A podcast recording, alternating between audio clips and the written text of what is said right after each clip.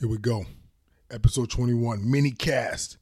More on COVID 19. What are the clinical presentations of critically ill patients with Dr. Nick Mark?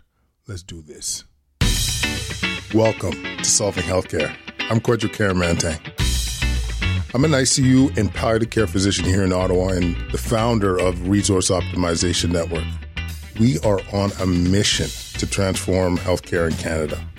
I'm going to talk with physicians, nurses, administrators, patients, and their families because inefficiencies, overwork, and overcrowding affects us all. I believe it's time for a better healthcare system that's more cost effective, dignified, and just for everyone involved. Thanks everybody for listening. We have been getting fantastic feedback on our COVID 19 content, and so we're just going to continue to pump that out as soon as we get interviews and and give you the latest updates. So today is our second discussion with Dr. Nick Mark on the clinical presentation that we see amongst the patients that are landing in his ICU. And this is most valuable for clinicians to get a sense of what to expect, what to see when new COVID 19 patients are coming through the door. And so, honestly, we're just going to get right to it mini cast. But without further ado, Dr. Nick Mark. I wanted to make something that you could stick in your pocket medicine or just stick in your scrub pants, you know, that you could refer to. And you know, running through here a couple of points that were impor- that were important learnings for me and my colleagues here in Seattle. Fever is not a very reliable indicator. Only about half of the patients have fever on presentation. Wow. Only about 85% have fever during their illness at all. Mm-hmm. So don't don't use um, the lack of fever uh, as an indicator or as a, you know some sort of rule out. Interesting. The second clinical point that I thought was really interesting was cough is a common presenting symptom. Dyspnea somewhat common. URI is that is type of symptoms are actually quite rare, and some fraction uh, in China it was higher. In the U.S. it's maybe lower but maybe about uh, 10 or 15% of people present with GI symptoms. There's some hint from the literature in China that those patients may do worse. Like diarrhea. Yeah. Yeah. Wow. Okay. So, in terms of clinical presentation, those are good things to think about. You know, I think uh, early on, finding out about travel history was really important. At this point, I think uh, eliciting a history of travel may not be that useful because most mm-hmm. cases that we see are probably going to be acquired from the community. Right in terms of labs, I think the the ones that are really valuable um, pearls to remember are that these patients often have leukopenia and specifically lymphopenia. That's a mm. pretty common finding. Procalcitonin, you know, uh, is uh, controversial on a normal day.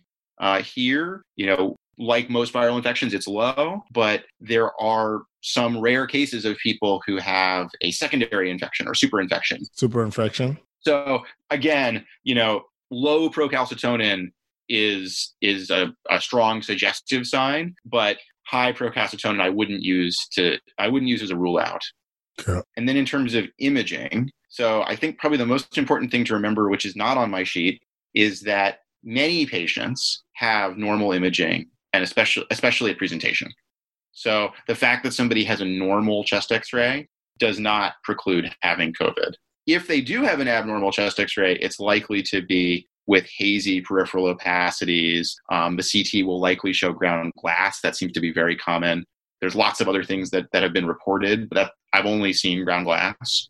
There's some exciting work going on with point of care ultrasound.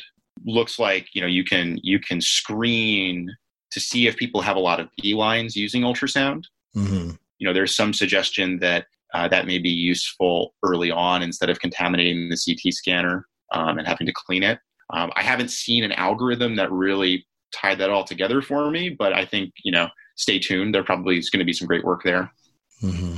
We talked a lot about isolation and precautions. One thing that I think is really valuable at a health systems level, though, is how are you going to keep people out of the hospital? Right. And so investing in telehealth programs where people who come to the come to ED with symptoms can be discharged home, like with a pulse oximeter. They can check their vitals, they can enter them in an app. And if things are abnormal, they can come in. Like that's, or they can get additional questions and come in. I think that's the kind of that's happening now. That's happening now. Wow. Yeah. Okay. And that's really exciting because if you can keep people out of the hospital, number one, uh, most of them don't have it. So you're preventing them from acquiring it nosocomially. Yeah. Number two, some of them have it and you're hopefully preventing them from spreading it. Right. Three, some of them have it and are going to do just fine. Actually, most of them who, who have it are going to do fine at home. Mhm. And so you don't need to bring them into the hospital and endanger staff. nice. So if you think about this as a pyramid, right? I mean, we're as intensivists, we're at the top. We're dealing with the 10% who need the ICU, the 5% who need to be uh, mechanically ventilated. But you got we got to remember there's this whole pyramid below. Yeah. Absolutely.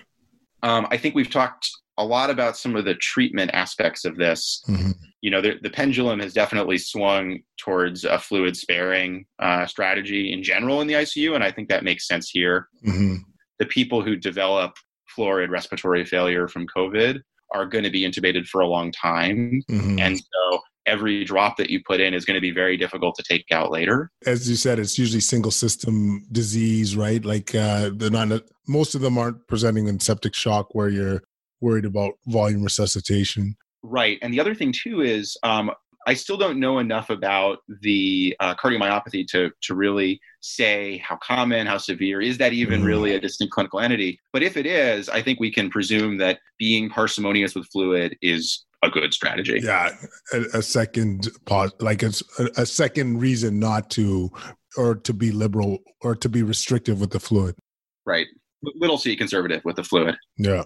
then in terms of uh, we talked a lot about kind of what not to do so high flow nasal cannula bipap there's some i think there i saw one paper where they looked at using a helmet interface for a bipap Yeah. which you know there was this study out of the university of chicago a few years ago where they found that it was more tolerable by patients i think that's encouraging I, it's exciting to see if um, if helmets become commonplace Yeah. um, I, I'm guessing there's no evidence here that that may be safer too, because there's less of an air leak along your face. It's more Yeah. of a tight seal. Makes sense. For the patients who wind up intubated and on a ventilator, you know, we've been following the uh, lung protective ventilation, the ARDSNet protocol. I think most people, most people that I've talked to have uh, have liked a high PEEP strategy. I, I found that works pretty well.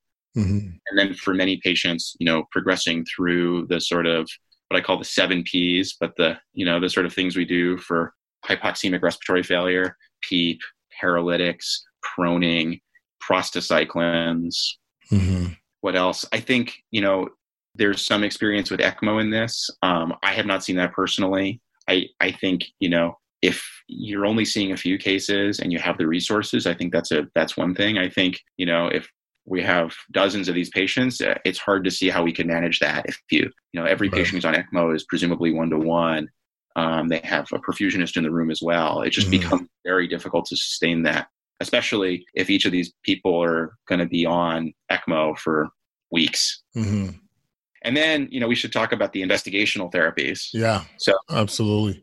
So some patients have gotten remdesivir. It's not FDA approved. You can get it for compassionate use or on a study from the manufacturer. hmm There's a whole process there. I have not had experience with any of the other drugs for this. Um, I know there's people who are passionate about tocilizumab. I've used toci for other conditions in the ICU. So people who have cytokine release syndrome after getting CAR T cells, toci works wonders there. I haven't personally used it or seen it in uh, COVID. Okay. I, I think you know it'll be exciting to see if that's good. I know the manufacturer has made that drug available and it is approved Okay. there's chloroquine where the evidence is really really limited it would be great if it turned out to be an effective therapy because it's cheap widely available. Hmm and then there's an hiv drug lopinavir ritonavir combo which um, i think there's some there's some early encouraging evidence. There's some clinical trials going on.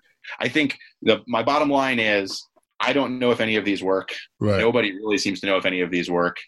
I think seeing if your patient can enroll in a clinical trial is the most responsible way to do this. Yeah. Because at least then they're contributing to a body of knowledge that helps us understand which of these work. On the newest version of my one pager, there's a hyperlink there to all Mhm. of the studies uh, that are going on.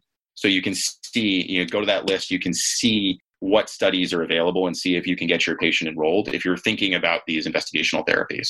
Awesome, Nick. Perfect. Lastly, what not to do. So I know there was a lot of use of oseltamivir for this in China. That never really made sense to me because it's targeting, it's inhibiting a protein that the virus doesn't have. It's right. a neuraminidase inhibitor, and the virus doesn't have neuraminidase. There's no evidence that that's effective that I've seen. So even though it's a drug we have and we and we use for something else, I, I wouldn't I wouldn't use it here. Um, and then lastly, corticosteroids. So I think the evidence is not just we don't know; it's actually we know not to. Really? WHO and the CDC have, have recommendations not to use these. Mm-hmm. You know, there may be individualized cases where somebody has concomitant COPD and you think they may benefit from steroids, or somebody may have, you know, pressor refractory shock and you want to give them steroids for that reason. So I'm not saying don't don't use steroids ever in this, but I think you know the the desire to just put put every all comers on steroids is is not a good one. Don't follow it. Mm-hmm. Amazing, Nick. Like this summary is so great, and this is gold. And I think having a bit of knowledge and in, in terms of what to expect I know at least for me, this is empowering. You know, it, it, gives you the sense that you know we can get through this and we we'll, we'll, be able to deal with whatever comes in front of us for for me too. I mean, the, the reason why I made this was because you know I learning about this, write, writing stuff down, kind of made me feel like I knew something. And then mm-hmm. I think you know I have colleagues who are hemonc docs or ID docs or nephrologists who are being drafted into like an ICU risk pool. You know, there's mm-hmm. people haven't been in an ICU since they were residents, and suddenly they're facing the prospect of having to manage in the ICU again. And I, I think you know giving them a resource that the same way you know I felt as a resident having that having that red book in my pocket made me feel confident. It's nice to have something like that. Amazing. I gotta I gotta thank you, buddy. And I want to commend number one, thank you for doing the show. Number two, commend you for the great work you're doing locally and and saving lives, my friend, in a risky time. And I know this is what we're paid to do, but you're, you know, you're doing it. You know what I mean? And uh, I can't commend you enough for it. Thanks. And um, really appreciate you sharing the knowledge. And I, I want to also let our listeners know, like Nick's real, man. Like he's he's got a three three year old and a two month two month is a, the little yep, the new one. Max yeah, and, yeah, and so he's he's uh you know he's there's life outside of of work here too. He's managing a family as we heard earlier, and uh I think it's really important to stay safe at work. Um, so, so you know, you you don't get sick, but also to um, make sure that you and your significant other do not kill each other when you're locked up at home. That's another important survival survival skill. Yeah. No, I I hear you, big guy. I hear you. I, I think I already said this, but just one one last plug for this. Sure. Yeah. no. Absolutely. I've been trying to whenever I start to say the word patient, try to sub in people or person mm-hmm. you know because i think it's very easy to forget that people people get this right mm-hmm. um, the icu can be a dehumanizing place when people are hooked up to machines they can't talk they can't interact and especially when not not only are they isolated because we have to wear all this gear to, to interact with them but we're scared to interact with them we want we don't want to go in the room i think it's important to remember that, that these are people you know and and uh, that a little bit of compassion goes a long way because it's it must be really scary to be going through this as a patient. A great reminder once again, Nick. Thanks so much for doing this. And if it's okay with you, we might get in touch if uh, we have more questions uh, yeah. on the other side of the border here, buddy. All right, sounds good. Um, stay safe, man. Yeah, you too. Thank you, everybody, for listening to our second discussion with Dr. Nick Mark. I hope this was of value, especially to the frontline clinicians that are out there. And uh, I hope this helps you stay safe and more confident when taking care of critically ill patients. I want to thank our sponsors, BetterHelp and Audible.com. There's going to be links to how to sign up uh, in the show notes, um, which also obviously helps support the show. And any comments, leave at quadcast99 at gmail.com. You can follow us on Twitter at quadcast, as well as Instagram, YouTube, and Facebook. And uh, like I said in the intro, we're going to continue to bring out uh, COVID 19 content and let us know what you want to hear. And we we are going to do our best to oblige. Stay safe, everybody. Take care.